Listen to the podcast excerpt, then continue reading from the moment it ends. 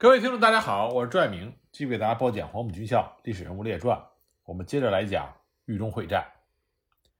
在许昌，八十五团的团长杨尚武，他发现塔湾失守，所以他立即命令第三营的营长黄锡增率领第二连从三里桥反攻塔湾，务必要收复塔湾。那么第二连只有一百多人，要怎么才能从数倍的敌人手中夺回塔湾呢？只是仗。打到这个地步，也没有什么行不行了。就算明知不行，也要去做。第二连的官兵抱着必死的决心，就杀向了塔湾日军的阵地。但是部队冲到塔湾附近的罗庄，正好和增援的日军两个中队迎面相撞。发现对方的时候，两军只有一百多米的距离，日军立刻全力射击，两军的火力悬殊，第二连只能是奋力冲锋。展开肉搏以争取胜利，战斗无比的惨烈。冲在最前面的第四班的班长王和义被一发子弹击穿了腹部，肠子当时就流了出来。可是王和义班长并不考虑自己的生死，而是红着眼继续和鬼子拼命。他用力的把肠子揣回肚子，挺起刺刀继续冲锋。当面的日军看见王和义拖着肠子冲过来，当时吓得转身就跑。王和义奋力地追上一个日本兵，用力地刺中他的后背，将他刺倒。在王和义盘肠大战的时候，第三班的班长左庚辰也被机枪击中了多处，血流满地，人就像是从血里面捞出来。但他毫不示弱，仍然冲了上去，连续击倒了好几个日军。虽然国军的官兵都在玩命，可是日军的数量的确是太多了，很快国军就占了下风。在脚后位置指挥作战的第二连的连长吴超赤见情况危急，用力的把自己的上衣脱去，然后大吼一声，一手持枪，一手持刀，一头就冲入到敌人的群中。激战之中，吴超赤连长中弹殉国。这个时候，连杨尚武团长也亲自持枪到最前线指挥作战。多年以后，该团一连的连长张访鹏回忆说，当时杨团长。站在桥上，一手持枪，一手持刀，指挥作战，拼死也要夺回阵地。两军混战了半个多小时，那么这股日军的人数虽多，但是架不住国军的勇敢，终于被击退。但这个时候，第二连的伤亡过大，包括连长吴超赤在内，全连八成已经牺牲，难以继续向塔湾推进。由此呢，反攻塔湾不能成功，而南门的情况更加的危急。日军发现南门的局势似乎占优，所以呢，师团长野由一郎就立即变阵，集中主力攻击南门。吕公良发现南门的防御吃紧，所以亲自赶到南门指挥，调动八十六团剩余的部队赶赴南门增援。日军这个时候已经杀到了南门外的大街，两军相距不过是几十米，到处都是混战，血肉横飞。面对着日军重兵反复的冲击，国军是死守每个阵地、每栋建筑。和每个散兵坑，人死光了，阵地才会被日军占领。在这种混战中，敌我双方的伤亡差不多，但是日军的数量多几倍，国军的阵地还是一点一点的被日军攻占。激战之中，八十六团用尽了全力，军官部队伤亡大半。在几天前外围河上桥一线的战斗中，八十六团的团长姚俊明已经负重伤之后失踪。推测已经牺牲，团长暂时由胡光耀营长代理。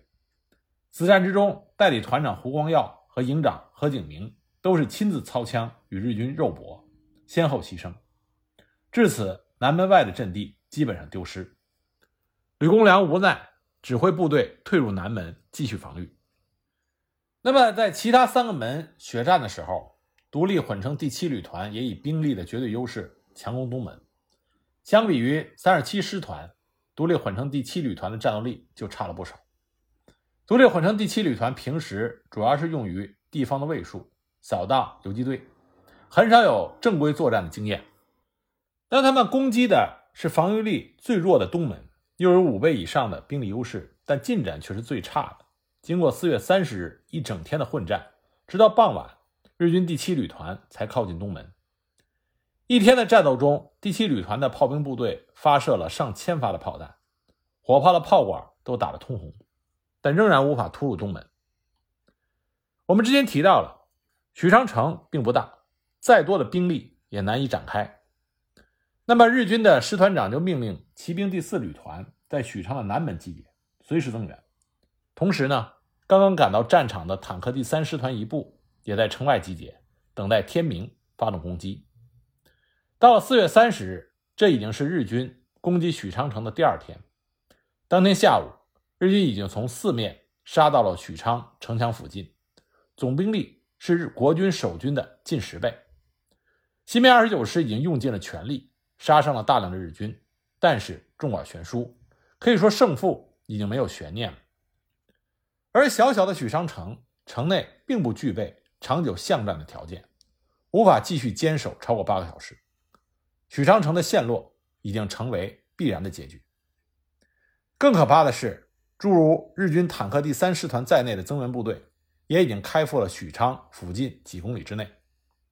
在这种绝境下，新编二十九师的官兵抱着必死的决心，准备利用巷战做最后的抵抗，誓与许昌共存亡。那么就在许昌被攻击的同时，国军各部也收到了全力进攻、务必要救援许昌的命令。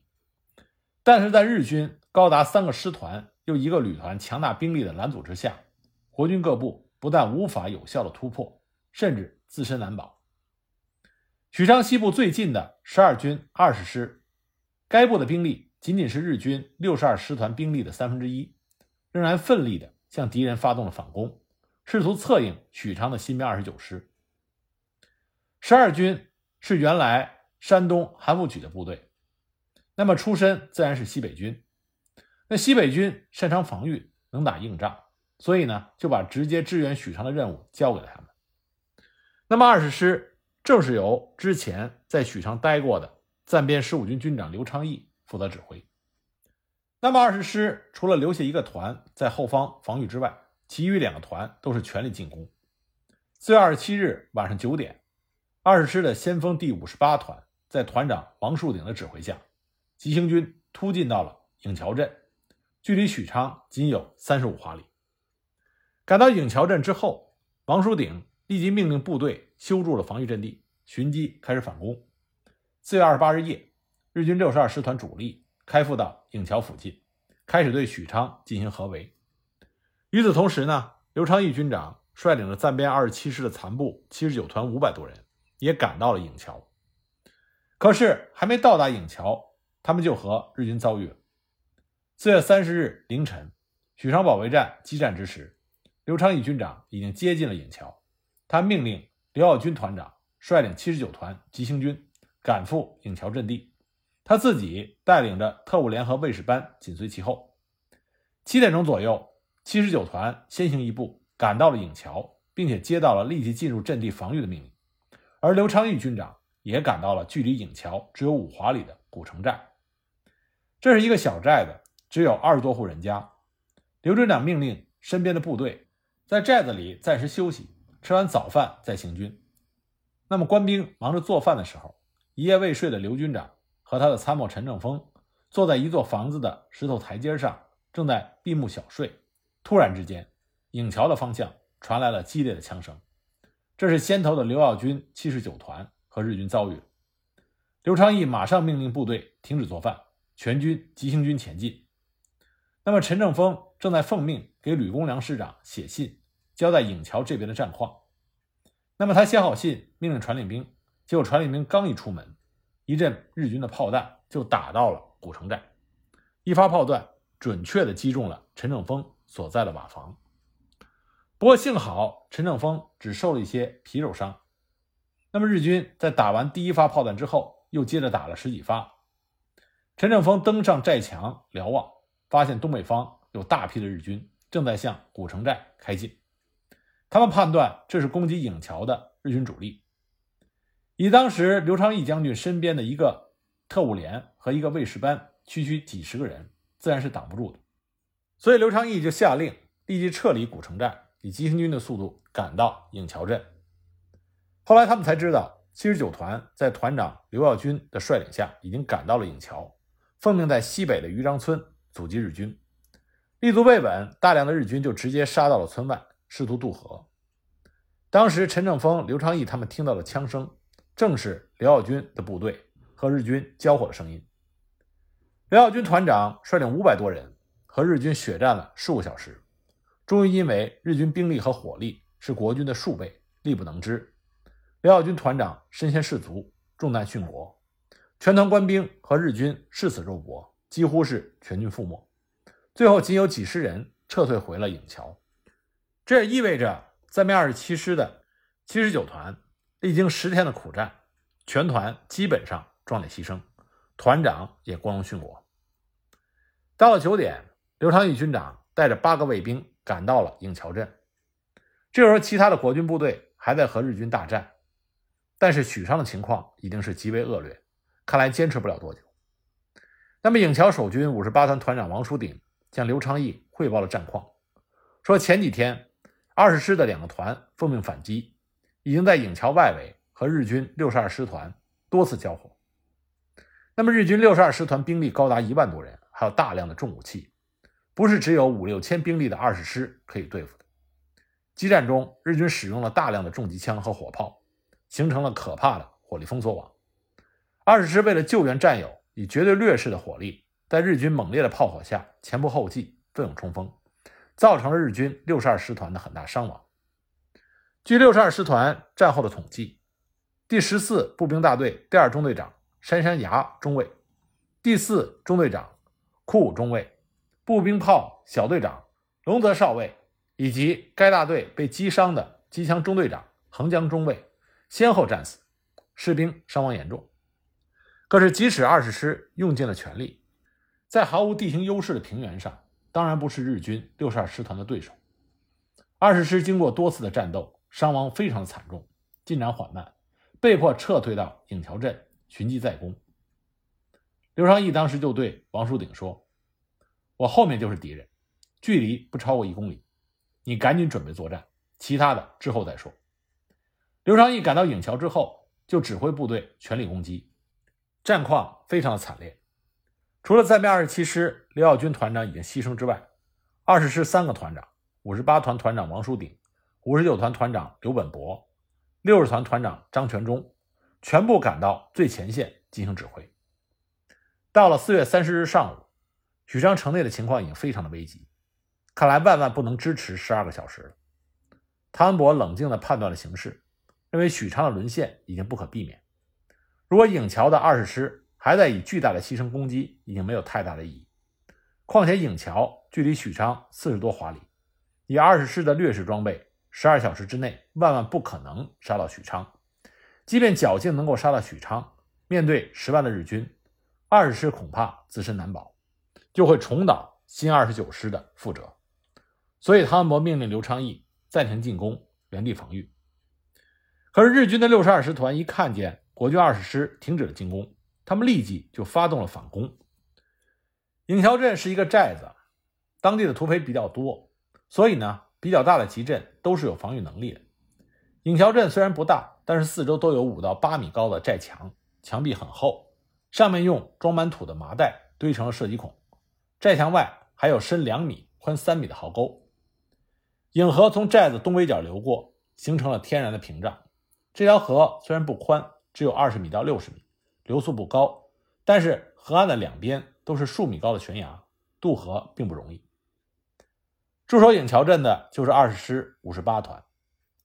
四月三十日上午九点开始，日军六十二师团开始向颍桥镇和颍桥沿岸的防御阵地猛烈的攻击。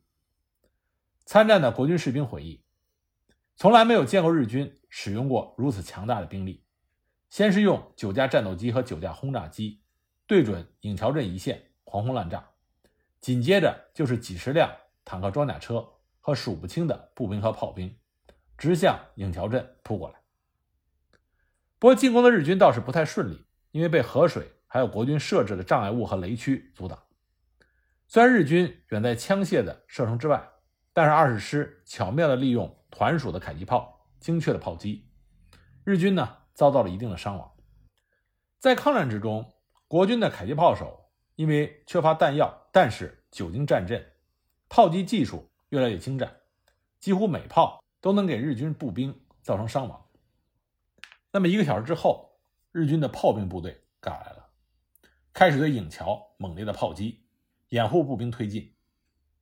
我们反复的强调，在豫中会战中，日军参战的炮兵非常多，那么颍桥镇也不例外。当时日军的炮兵部队是山炮二七联队和独立野炮兵十一大队，各种火炮数十门。激战两个小时，国军的迫击炮被压制，日军占领了颍河对岸的前进阵地关店，两军开始隔河对射。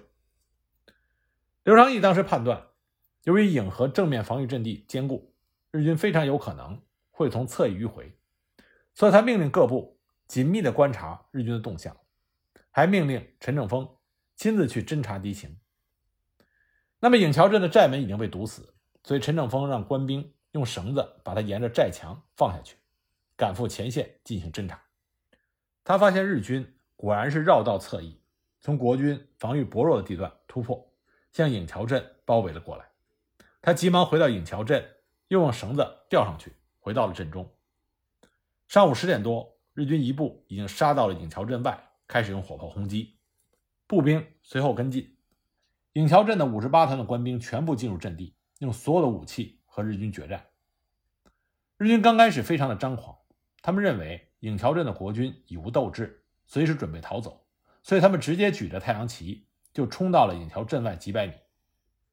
国军的王叔鼎团长不动声色，等到日军集结大半之后，突然下令开火，一瞬间，轻重机枪、步枪、掷弹筒、迫击炮、小炮全部射向敌人，持续开火了二十多分钟。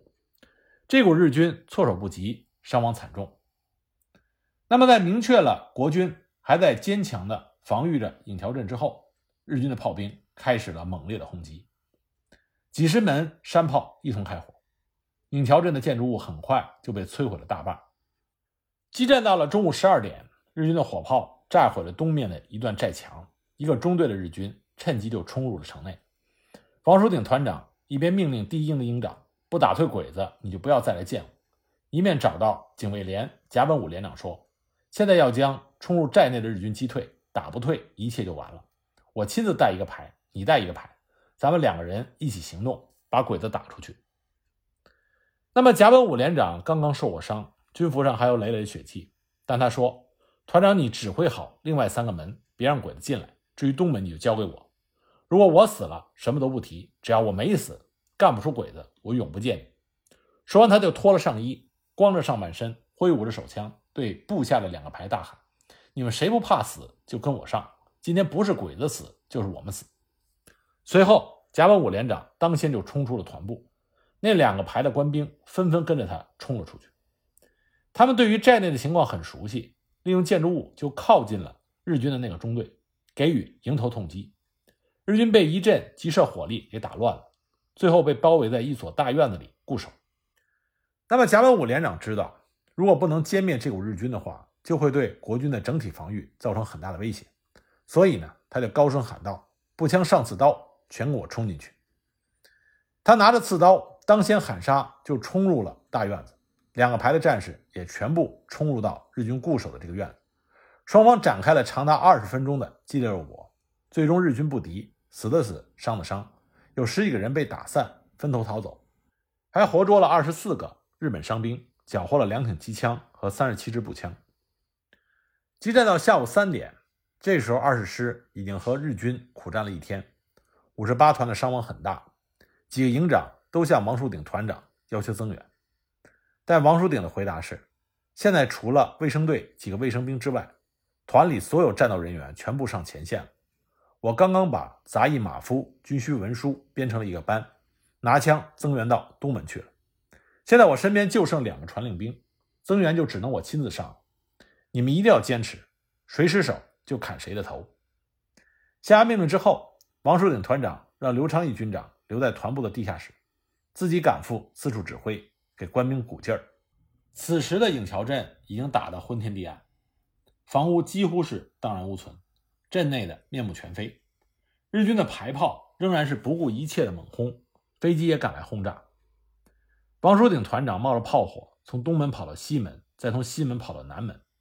官兵们一看团长亲自来前线，士气高涨，终于挡住了日军的多次冲击。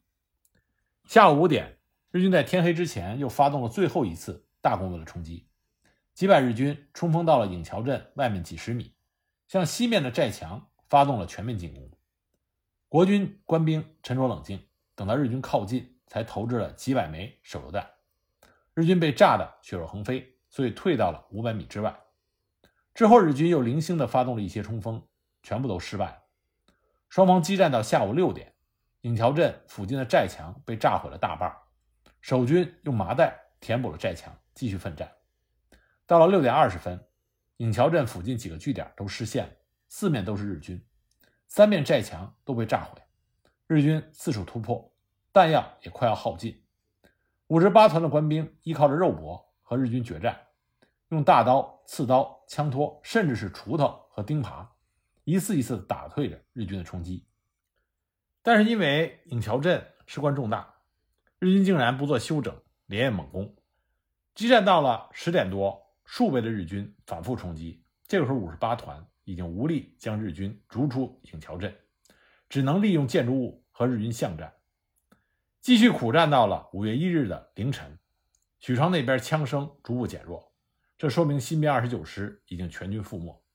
那么这个时候，颍桥镇已经被日军占据了大半，国军五十八团伤亡过半，一股日军甚至冲到了距离刘军长团部不到一百米，镇子已经被日军大部占领。无奈之下，刘昌义军长命令王树鼎团长率部突围。颍桥的寨墙很高。又不能从寨门进出，只能从墙上丢下几百捆麦秆，然后官兵一个一个的从墙上跳下，避免摔伤。最终呢，剩余的几百人突围成功，撤退到了颍桥镇东南的二十师的师部。周边国军其他各部也基本相同。马立武的二十九军也是全力推进，在许昌的西侧被日军拦阻，双方发生了激战。二十九军前进不到一公里。就无法推进了。更远地区的汤恩伯主力十三军配属暂十六师也发动了策应性的攻击。他们由禹县北向刚刚占领密县的日军幺零师团发起了全面攻击。这次反击使得日军幺零师团暂时转为了守势，但是对于日军十二军主力围攻许昌并没有产生影响。那么援军前进困难，那许昌这边还在激战。日军将西门。作为主要的突击方向，竟然使用了一个步兵连队和两个炮兵连队的重兵，激战到了四月三十日的上午，日军二五联队杀到了西门之下，被国军八十五团利用大量的建筑物顽强的阻击。日军二五联队再次使用了七十多门山炮和轰炸机猛烈的轰炸，但因为许昌很多老式建筑都是青石建成，不那么容易被击毁，八十五团的官兵就利用这些坚固的建筑。和部分的废墟坚持作战，二五联队伤亡很大，不能推进。日军的连队长无奈，决定暂时停止进攻，等着炮兵和空军长时间的饱和轰炸之后再战。整个下午，日军的炮兵和飞机反复对许昌的西门攻击，将这里炸成了一片废墟。晚上十七点，日军十二架九九式轻型轰炸机飞过来，反复对西门的国军守军俯冲轰炸和扫射。那么，二五联队第一大队第二中队长率领了敢死队，越过了仅仅六十米的护城河，利用长堤攀登上了破碎的城墙。国军立即反攻。八十五团第二营营长亲自提着大刀，率领全营的官兵和日军展开了激烈的肉搏战。那么，日军的后续部队源源不断，双方在城墙附近反复的拉锯。国军第二营在如蚂蚁般涌来的日军围攻之下，奋力死战，伤亡殆尽。那么，团长李培勤看见西门就要失守，紧急的向北门守军要求支援。那么，知道各县都极为吃紧，李培勤仅仅要求提供一个连。但是，北门的守军说：“我们也就只剩下几个人，刚刚把日军击退了几百米，他们随时可能再进攻。如果把部队增援给你们，日军杀过来，我们没办法。”结果呢，一个班的增援都没有要来。此时，第二营几乎全军覆没。西门被日军攻破，那么敌我的力量悬殊。激战一天之后，到了三十日晚，日军已经从四个方向逼近了许昌的城门。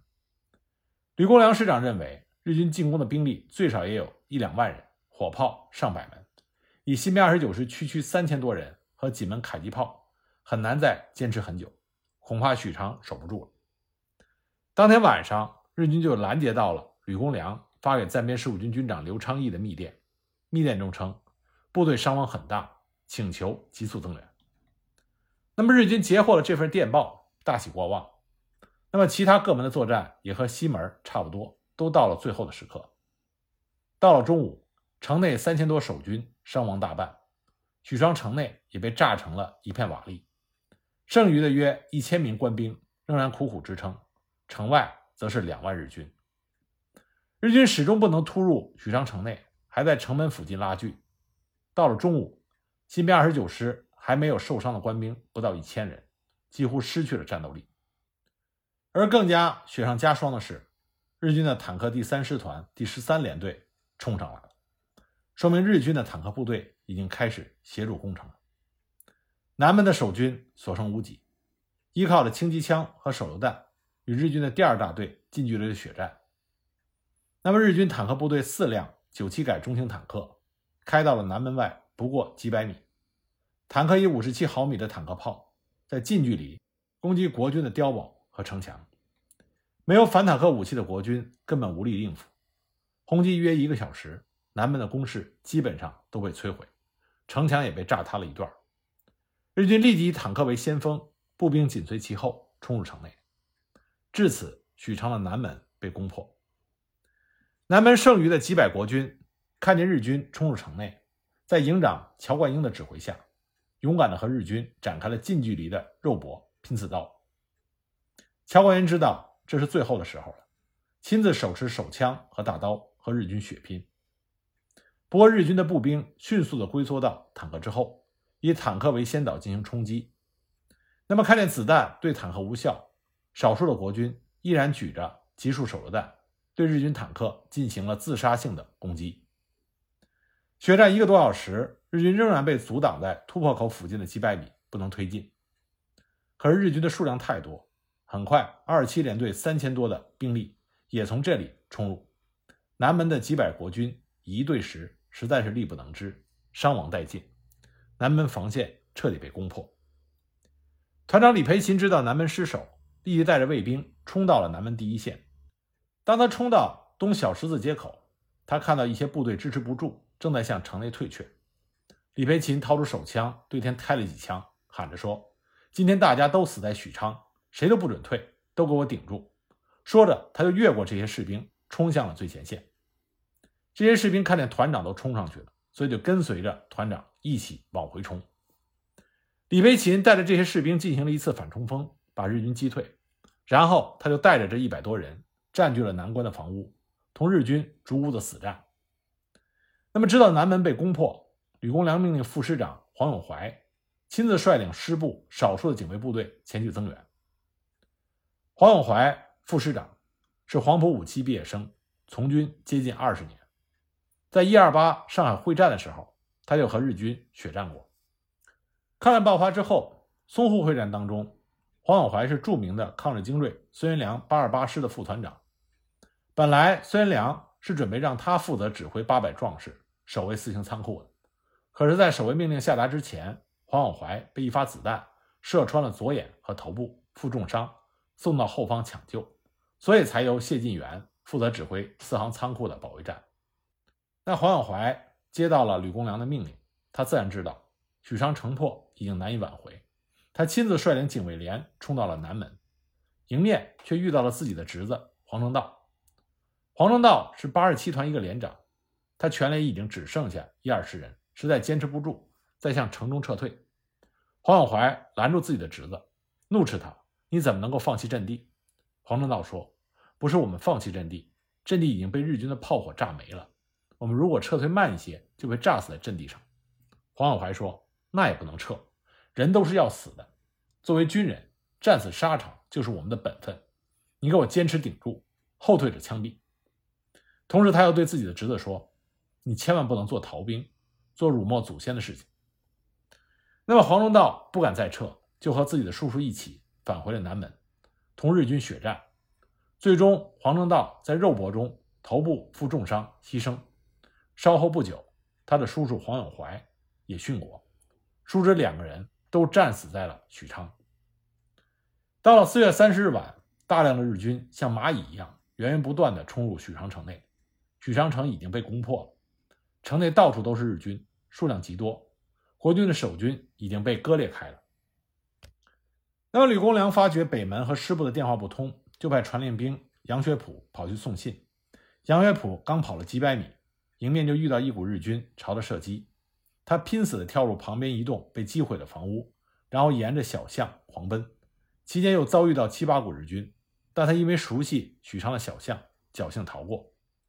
距离北门还有很远的时候，他终于被一股日军部队前后包围在小巷里。他手腕中弹，血流不止，被迫滚入一条小河，趁着夜色游回到师部。他向吕公良汇报，到处都是日军，根本没有办法赶到北门。看来北门早已失守了。刘公良仍然组织参与部队，拼死抵抗。苦苦的支持到了黄昏，这时候日军已经占领了许昌城内绝大部分的地区，守卫许昌城的国军部队已经到了最后的时刻。